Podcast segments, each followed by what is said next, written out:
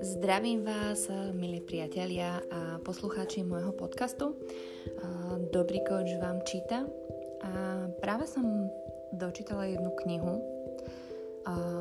o ktorej by som teda rada rozprávala. Veľmi rada by som sa podelila o nejaké myšlienky z nej. Ak sa mám priznať, tak som veľmi nadšená. To už sa dlho nestalo, aby, aby som mala knihu tak vyslovene, že na šup prečítanú a chystám sa na ňu ešte raz, pretože tam bolo obrovské množstvo nádherných myšlienok a, a takých zaujímavých vecí, o ktorých sa oplatí uh, rozprávať. Uh, ospravedlňujem sa, ak uh, budú možno niekde nejaké prestoje, pretože hľadám ešte taký systém, akým by som tú knižku, ktorej rozprávam, vedela čo najlepšie odprezentovať. Takže budem to pilovať a dúfam, že uh, každý ten jeden podcast bude o niečo lepší. Ale už späť k tej knižke. Volá sa Padanie do výšky a jej podnadpis je Spiritualita dvoch polovic života. Dostala som sa k nej náhodou, pretože som v podstate objednávala nejaké knihy a pomýlila som sa, ale v podstate asi nič nie je náhoda, pretože pri Zisko Rohr má, má jeden vynikajúci nemecký terapeut, ktorý píše knihy a on sa volá Heinz Peter Rohr veľmi často o jeho knihách rozprávam a odporúčam ich aj mojim klientom. A omylom som objednala túto knihu od Richarda Rora, Padanie do výšky. A dostala sa mi do rúk teraz, keď je, keď je viac teda času na to čítanie. Také prvé upozornenie k tejto knihe by som dala to, že mm, Ro je mm, františkánsky kňaz. To znamená, že kniha má veľkú časť venovanú teda duchovnej spiritualite v zmysle, v zmysle e, rozpravy o Bohu a o vzťahu s Bohom. Takže ak je niekto, ak to niekomu vadí alebo nejakým spôsobom ho to ruší, tak ho na to vopred upozorňujem. Nemyslím si, že je to rušivé, v podstate beriem to tak, ten pohľad uh, niekto, niekto vníma tú vyššiu silu tú vieru v Boha, niekto vo vesmír, niekto v nejakú uh, silnejšiu moc alebo teda vyššiu moc, takže ak, e, ak toto nie je pre vás prekážka, tá kniha je 100%, 100% kvalitná a, a plná úžasných myšlenok, že toto by som naozaj nevidela ako problém, ale upozorňujem na to, lebo, lebo teda máme, uh, máme rôzne preferencie, sme rôzni ľudia. Čo je hlavná nosná myšlienka tej knihy, čo ma veľmi zaujalo, že sa tam veľa autor odvoláva na Junga, naozaj obľúbený psychoanalytik. A myšlienkou, o ktorej som už určite veľakrát rozprávala, kto, kto trošku sledujete moje veci a tam hovoríme o tých dvoch poloviciach života. A práve Jung bol ten, ktorý rozprával o tom, že, že vlastne do tej polovice života je to stúpanie a ocitneme sa na tom vrchole a ako, sa, ako to povedal, tak asi znie to pesimisticky, že z toho vrcholu už si dovidíme na cintorín. Ale nemyslel to zlom, myslel to skôr uh, si myslím v takej nejakej rovine toho, že si uvedomujeme, že to stúpanie už odchádza a, a teraz sme na tej zostupnej ceste, teda ideme, ideme dolu. A čo je vzácne v tejto knihe, mm, Padanie do výšky, je, že autor tam veľmi dohlbky rozoberá v podstate ten zmysel tej druhej polovice života.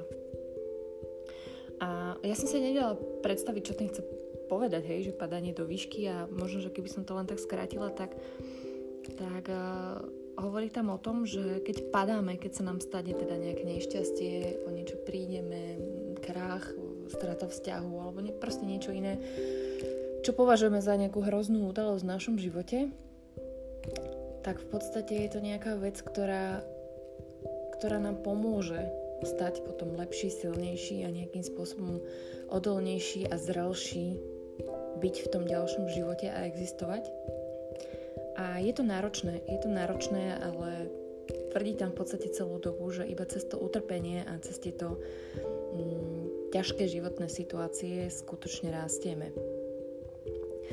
A bolo tam veľmi veľa vecí, ktorý, ktoré fakt, že stoja za to. Ja sa budem pokúšať e, vybrať naozaj také, také silnejšie časti alebo niečo, čo by, čo by mohlo byť zaujímavé. A jedna taká pekná myšlienka hneď na začiatku od toho Junga bola, že bežný cieľ mladého človeka sa na staré kolena stáva neurotickou prekážkou. A to mi prišlo také hrozne vtipné. V zmysle toho, že skutočne, ja to budem modelovať na takých, že prvých 40 rokov, ak, ak to dovolíte, v zmysle toho, že ten priemerný vek je zhruba do tej 80 takže vlastne v 40 alebo pred, pred ňou, niekedy po nej, prichádza taký, taký nejaký veľký obrad v živote, kde sa pýtame, že OK, že toto je všetko, takto som chcel žiť, tieto úspechy sú dostatočné, alebo teda dotkol som sa skutočnej, skutočnej vedomosti svojho života, alebo teda skutočnej duše. A Roh rozpráva o tom, že tie, tá prvá polovica života je o tom budovaní si nejakého pevnejšieho ega, alebo teda nejakej tej svojej štruktúry, vďaka ktorej dokážeme fungovať a existovať, pretože bez nej sme, sme krehkí a vlastne nedokážeme ustať nejaký ten svet okolo. Takže vlastne tá štruktúra toho ega, alebo to, tá persona, ktorú si budujeme a s ktorou existujeme, tej prvej polovici života je veľmi dôležitá. Problém je, ak z tej prvej polovice života ako keby nevyrastieme. V zmysle toho, že v tej druhej polovici sa máme vrácať k sebe. A vrácať sa k sebe v zmysle toho, že že si uvedomíme, kým naozaj sme a, a čo je v podstate pre nás dôležité, alebo s čím sme prišli na tento svet. Bez toho, aby sme boli teda ovplyvňovaní rodinou, priateľmi, známymi a podobne. No a vlastne tá prvá polovica života, mm, to je presne možno taký zjednodušený pohľad, e, ako sa napríklad tí tínejdžeri, že jediný môj klub je správny, iba tento hokejista je dobrý, iba táto viera je dobrá a ty si taký, ty si onaký. Že tam sa veľmi vymedzuje to patrenie do skupiny, do nejakej tej štruktúry a, a toto je niečo, čo by nás malo v tej druhej polovici života nejakým spôsobom opúšťať. Opúšťať v zmysle toho, že dokážeme v tej druhej polovici života dokážeme akceptovať rôznorodosť toho života a tej existencie. V podstate hovorí tam o pojme dualita. To znamená, že keď sme v tej prvej polovici života, tá dualita je je pre nás absolútne nosná, s ňou existujeme a s ňou fungujeme v zmysle toho, že buď sú veci dobré alebo zlé, bude niekto pekný, škaredý, bude to prospešné alebo je to škodlivé. A, a ako náhle sa my vlastne do tejto duality uzavrieme, tak um, obviníme, alebo dá sa povedať, poukazujeme na tú nejakú inú vec, že je zlá, že je nedobrá. Čo je samozrejme uhol pohľadu. Pretože ja stále hovorím, že bez svetla nemôže byť tma, bez toho že nemáme noc, nemôžeme mať deň. Takže to existovanie v tej dualite je prospešné pri tom budovaní toho nejakého tých pevných štruktúr. Ale tá múdrosť a tá zrelosť v podstate prichádza neskôr. Prichádza práve v, tom, v tej druhej polovici života, keď viete, že aj tie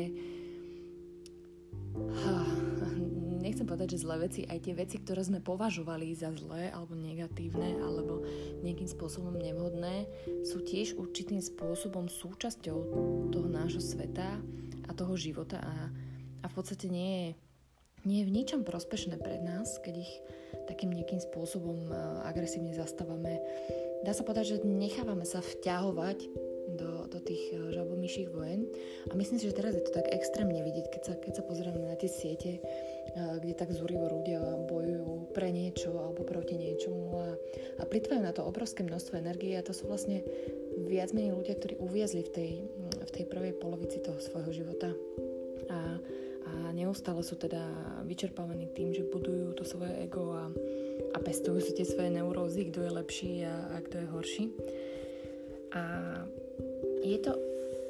Často o tom rozprávam aj ja a vlastne hovorí tam aj hneď na začiatku tej knihy ten Ror, že, že nám o mnoho dlhšie trvá, kým objavíme úlohu vo vnútri úlohy. Čo skutočne robíme, keď robíme to, čo robíme. Ono to znie tak komplikovanie, ale, ale v podstate dvaja ľudia môžu robiť e, tú istú prácu a jeden ten človek ju robí s takou pozitívnou životnou energiou, ktorú nazýva Erosom a druhý tú istú prácu robí s takou implicitnou, alebo teda s nejakou neg- negatívnou energiou Thanatos. E, väčšina z nás je asi niekde, niekde uprostred. A čo je také veľmi dôležité, čo si možno vôbec neuvedomujeme, že ľudia v skutočnosti oveľa viacej reagujú na tú energiu, ktorá je v tých druhých ľuďoch. Skôr ako na nejaké tie konkrétne e, slova a, a skutky. Že je to v podstate o tej energii medzi nami, ktorú dávame a, a príjmame. Je, je to ťažko vysvetli, vysvetliteľné, niekedy neviete to konkrétne povedať, že prečo vás niekto priťahuje alebo odpudzuje. Proste doslova, uh, ak ideme až do tej neverbality, že povieme, že tak toho človeka nemôžem ani cítiť, hej.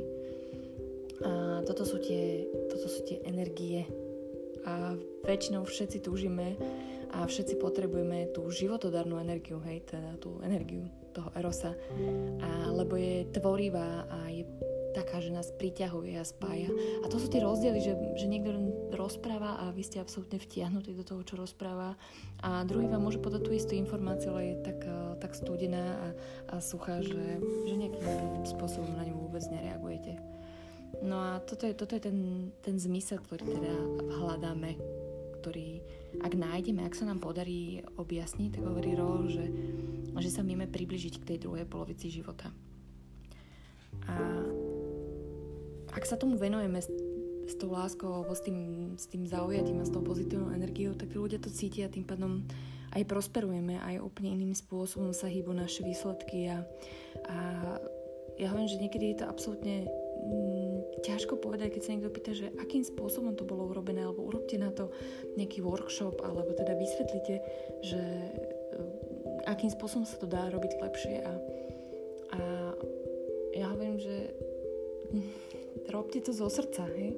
Ako je, vysvetlite niekomu, že ako je to robiť to zo srdca, by to bolo.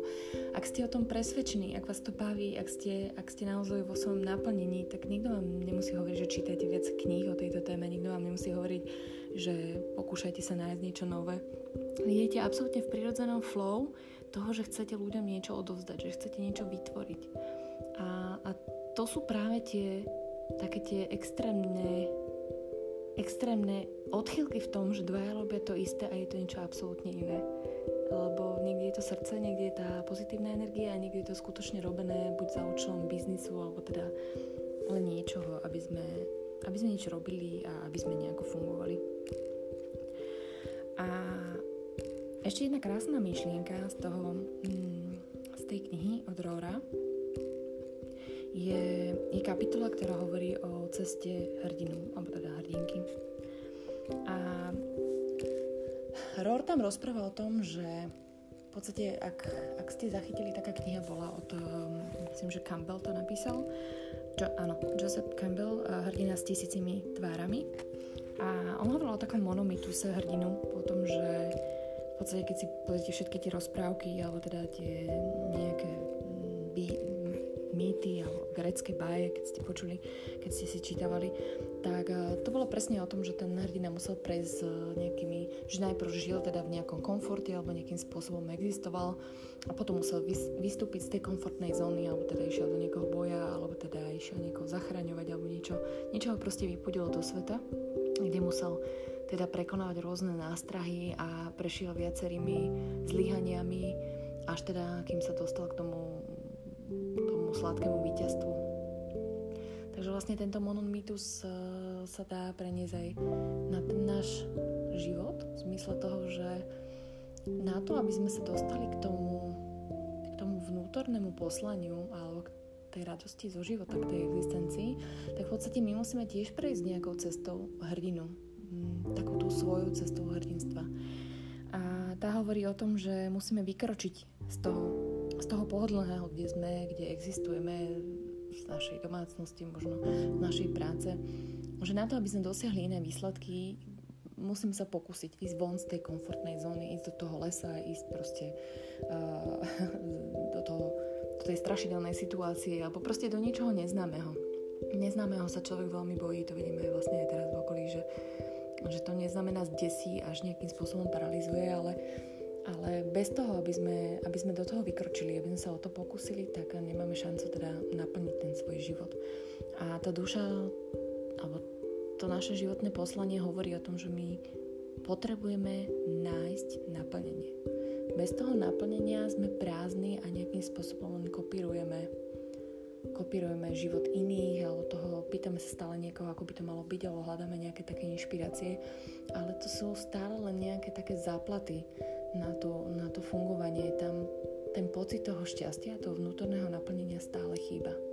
Takže vlastne tá, tá cesta je vykročenie z tej istoty, z toho, čo máme, z čoho fungujeme, vykročenie do toho, čoho sa bojíme, čo máme strach, kde prekonávame tie veci, ktoré, ktoré sa nám zdajú byť veľmi ťažké veľmi nepríjemné. Ono paradoxne potom, keď sa obratíme späť, poviem, tak poviem si, že nebolo až také zlé a, a to bolo celkom fajn, len, len v tej chvíli to prípada úplne také, že hrozivé. No a ďalej na, tom, na tej ceste toho hrdinu, tam potom prichádza ešte taká situácia, že, uh, že zlyháte. Hej? Aj ten, ten hrdina teda padne na kolena a, a cíti sa premožený, alebo teda stratí svoju princeznu a musí ju hľadať cestu, cestu, cestu príbehu a, a má tam teda rôzne prekážky, ktoré musí zdolávať, aby ich zvládol. A tom, že, že práve tieto prekážky alebo tieto nejaké také zlyhania, keď nás to zloží na kolena, že práve toto sú tie padania. V zmysle toho, že po tomto páde sa vždy postavíte a idete ďalej. A vždy ste silnejší, pretože už len to vedomie toho, že ste to prežili, že ste dokázali z tejto situácie výjsť a pokračovať ďalej, je ohromne posilujúce každý jeden človek, ktorý prejde nejakou takúto situáciu a uvedomí si, že dokázal cez to prejsť a že to zvládol, ak správne na to nasmeruje, nasmeruje svoj pohľad, tak si uvedomí, že ho to veľmi posilnilo. Toto veľakrát zabudáme, že, že ak sa držíme v tom stálom spomínaní, aké to bolo nešťastie a čo sa nám stalo, jak sme zle na tom, tak, tak nás to stráva dole. Je to veľká škoda, lebo nevidíme práve tú odvratenú stranu, že čo všetko nám to prinieslo, ako sme ako sme zosilnili, ako, ako nám to prinieslo nové veci do života a, a možno sme oveľa, oveľa zdatnejší a na budúce už takáto vec uh, už mávneme rukou a v pohode nad tým prejdeme. A tam sa vlastne ľudia delia na, to, na tých, ktorí stále potom sa držia v tom nešťastí a, a sa tam točia okolo toho a tých ľudí, ktorí dokážu z toho vyťažiť aj z toho ťažkého a začať si vlastne ten svoj život budovať naplno hľadať alebo viacej sa vrácať k tomu svojmu poslaniu, ako keby tom mýtuse toho hrdinu, že ide si za tou svojou cestou, za tou svojou princeznou alebo, alebo teda za tým svojim naplnením a šťastím.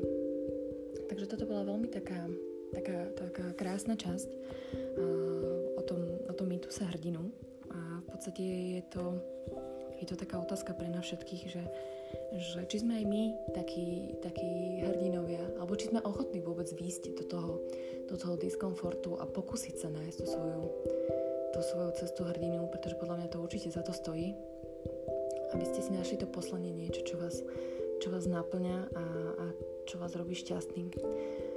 A toto narážam na to, že v podstate tá prvá polovica života, kedy si, kedy si budujeme ten život, tak tam strašne veľa investujeme do tej našej persony.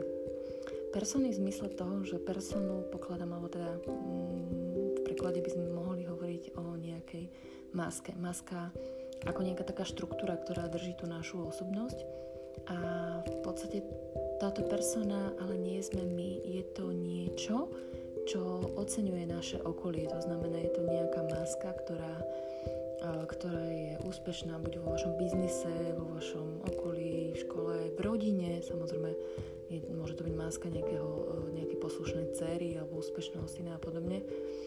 A v podstate celá tá prvá polovica o tom je, že lakujeme a pilujeme túto masku a, a snažíme sa, aby bola úplne taká dokonalá, ale pod ňou sme my. A to je tá časť, ktorej sa nevenujeme. A tým, že sa jej nevenujeme, tak e, podstate vzniká tam tá prázdnota, že sme zabudli na tú svoju vnútornú časť a vlastne všetko, všetko sme investovali do tej perfektnej, dokonalej persony a sme presvedčení o tom, že čím lepšia bude tá persona, čím nás lepšie uvidia tí druhí a čím budeme svetejší a teda lepší a poslušnejší, tak určite, určite musíme byť aj viacej akceptovaní a milovaní a podobne a ono to nejako nefunguje. A práve tam prichádza ten, ten zvrat, hej, alebo tá, dá sa povedať, tá, to padnutie na kolena, alebo mm, teda nejaký životný neúspech, že keď sa keď sa vlastne celá tá persona rozpadne a zistíte, že, že ste venovali čas niečomu, čo nie ste vy. A toto je ten zlom tej polovice života, kde máte šancu sa cez tieto bolestivé skúsenosti pretaviť do tej druhej polovice života, ktorá, ktorá už personu, ale viacej dbá na takú vyváženosť.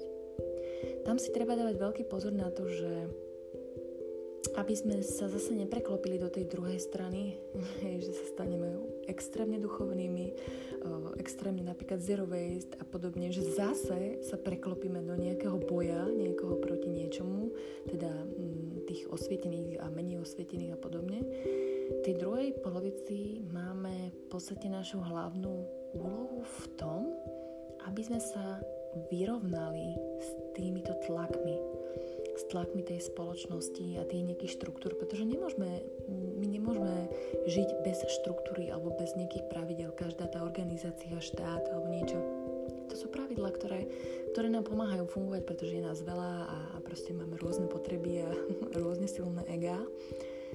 A v podstate my sa máme naučiť obmedzovať trošku tú dualitu v zmysle toho, že nesúdiť hneď, kto je dobrý, kto je zlý, alebo teda nejakým spôsobom nehovoriť o tom, že, že táto strana má, má byť lepšia alebo horšia. Tá, tá dualita je to, je to porovnávanie, hej? že to je to nešťastie, keď, keď uh, hovoríme, že my sme lepší alebo oni sú lepší. To vôbec nemá nič spoločné s nejakou pokorou a, a pohodovým žitím.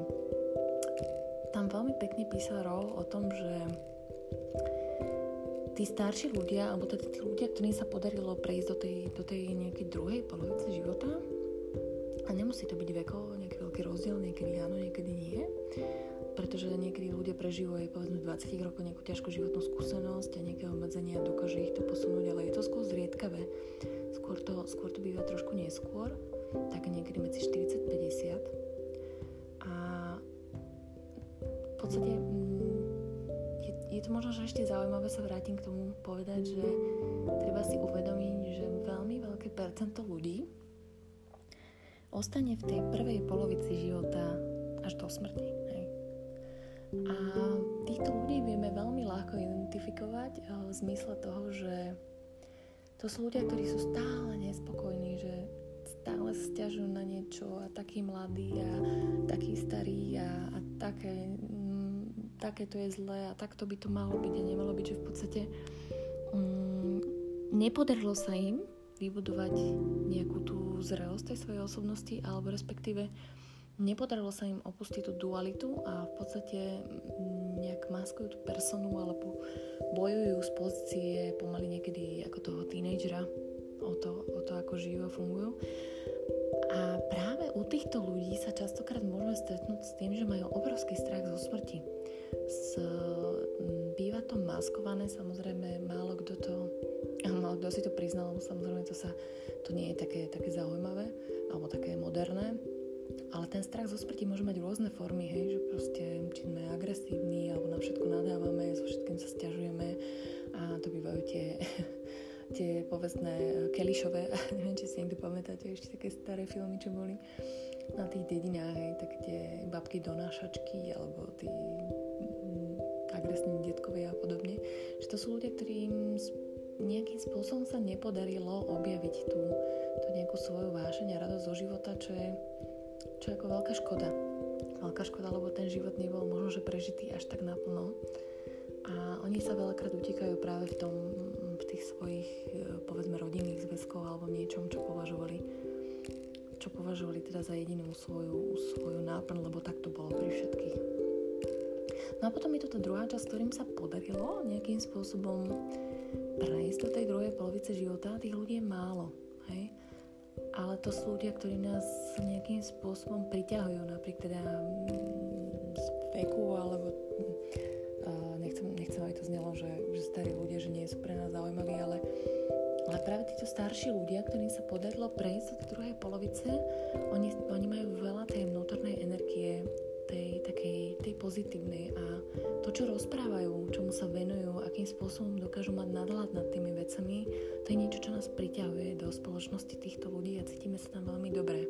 Pretože tam dokážeme čerpať tú múdrosť a, a tú spokojnosť, to, čo prežili. A oni nás vlastne takýmto spôsobom dokážu smerovať k tomu, aby sme, aby sme vedeli s nejakou láskou alebo teda s radosťou vstúpiť do tej druhej polovice života, aby to nebol pre nás, nebola pre nás forma toho, že, že už teraz sa nám ten život kráti a všetko zlé choroby a podobne, ale práve, že prichádzame do tej kvalitnejšej, spokojnejšej časti toho, toho života, kde môžeme skutočne využiť všetku tú múdrosť a skúsenosti a tešiť sa z toho, akým, s akým kľudom a s akým pokojom fungujeme. A ešte čo sa vrátim k tomu, čo som chcela vlastne povedať, že že čím sme starší a dá sa povedať, že čím viac sa preklápame do tejto druhej polovice života, a teda ak sa nám to darí, väčšinou po tom nejakom životnom zlome alebo po nejakom, a po nejakom strese, tak a, začíname viacej oceňovať samotu v zmysle toho, že v nej dokážeme čerpať obrovské hodnoty že už nepotrebujeme mať stále pustenú televíziu, nepotrebujeme mať naplné rádio, nepotrebujeme teraz celé noci byť niekde možno na nejakých veľmi hlučných zábavách alebo teda, teda nejak extrémne sa baviť alebo ísť pod nejaký vplyv alkoholu a, a podobne, že, že čím sme vyzretejší, tým sa cítime šťastnejší v tom kľude a v tej samote, pretože tam dokážeme nejak lepšie sú, sítiť tie potreby svojho ducha, že vieme viacej rozmýšľať nad tým, čo sme prežili. Pretože tých uh, vzruchov máme za tú prvú polovicu života, keď sme to hovorili povedzme o tých 40 rokoch napríklad, tých vzruchov a z tých, uh, tých situácií a toho, čo sme prežili, to je obrovské množstvo a to, to máte na 40 rokov ďalšieho spracovávania. Hej? Uh, takže, takže už tá potreba toho hluku a tej socializácie toho všetkého vám nejakým spôsobom klesá, hej. A pre mňa to bolo také celkom také zaujímavé sledovať, že v podstate teraz, ako nastala tá situácia, že teda mali by sme viacej doma ohľade tých karanténnych opatrení a podobne, že som tam necítila až, taký, až také extrémne obmedzenie samej seba, v zmysle toho, že mám svoje knihy, mám, máme teraz možnosť digitálne sa podeliť o rôzne, o rôzne zážitky, blogy alebo teda najlepšie videá ale samozrejme, ja som si zavolala so svojimi priateľmi, alebo teda mala som nejaký kontakt, ale cítim sa o mnoho produktívnejšia a, a šťastnejšia a spokojnejšia v tom svojom prostredí, ako to bolo možno, že predtým. Čo samozrejme, môžete povedať, že je to iba môj prípad, ale ak ste, ak ste sa už posunuli možno, že kúštik ďalej a už máte naozaj ten pocit, že užil som si dosť aj toho hluku, aj toho všetkého, tak dokážete nájsť tej samote skutočne veľmi, veľmi pozitívne pozitívne veci, ktoré vám môžu pomôcť. A prestanete si uvedomať tú samotu ako trest, ale skôr taký dar, že mám, mám tú chvíľočku pre seba a môžem sa sebe venovať a svojim myšlienkam. A čím viac mám poriadok, alebo čím viacej mám tie myšlienky upratané, tým väčšia šanca, že sa budem cítiť lepšie a budem možno, že menej uh, nervóznejšia, menej budem súdiť ľudí, menej sa budem uh, rozčulovať nad vecami, pretože čím lepší vzhľad mám do tých vecí, čím lepšie chápem tie interakcie medzi ľuďmi a medzi, medzi blízkymi, tým, tým skôr sa viem nejakým spôsobom zastaviť a vrátiť sa do tej situácie, že čo sa vlastne udialo. Čo je najpodstatnejšie, musím povedať, že toto je práca na celý život. To rozprávam stále, to nikdy nekončí. A to je také krásne, že keď sa mi niečo udeje a, a nejakým spôsobom e, sa pohádam čo s maminou alebo, alebo ma niečo rozčuli alebo niekde niečo vyskočí, čo ma, čo ma naozaj podraždí, tak e, to, že ste pracovali na sebe, vám umožní sa v tej situácii zastaviť a porozmýšľať nad tým iným spôsobom. Teda nie spôsobom, že to je debil, alebo ma chcú zase, mi chcú ublížiť, alebo čo, ale zastaviť sa nad tým, že čo ma na tej situácii tak rozčúlilo čo v tej situácii ma nejakým spôsobom podráždilo, čo tam, čo je tam také, čo nemám sebe spracované, čo potrebujem, čo potrebujem takto silno na to zareagovať. A práve keď máte ten pokoj na to a môžete sa k tomu vrátiť tej situácii a dáte tomu šancu, že skúsiť sa na to pozrieť aj z inej strany. Hej, že možno, že aj tá mama môže byť rozčúlená, možno tí ľudia sú v strese na tých sieťach, ja neviem, tam je, tam je x faktor okolo toho, ale je to dôležitá informácia pre vás. Ten roh tam má nádhernú myšlienku toho o zrkadlení v zmysle, že tí druhí v podstate nám pomáhajú pozrieť sa na seba nejakým spôsobom. Že práve tie reakcie v nás na tých druhých ľudí sú tie, pomocou ktorých sa spoznávame. Lebo my sa sami, sami seba nevidíme hej, v tej situácii, že ako, ako vyzerám, ako reagujem, a z čoho som podráždená. A to vás koľkokrát prekvapí nejakým spôsobom, keď sme tam nejakej, nejakej skupine a, a mi si taká nejaká agresívna, keď sa rozprávame o tejto téme ja som ostala absolútne, absolútne zaskočená, lebo som bola presvedčená teda, že boj, bojujem za tú správnu vec a tak som sa tam zapálila a rozčúlila za to. A keď som sa potom k tomu spätne vracala, tak som sa že ty, pretože vlastne áno, že že ja som v tomto nespravodlivá, že mne bolo asi ublížené alebo nejakým spôsobom som vnímala, že tieto veci mi ubližujú, tak na ne reagujem asi neprimerane, lebo z tých deviatých ľudí som bola jediná, ktorá, ktorá išla do takej,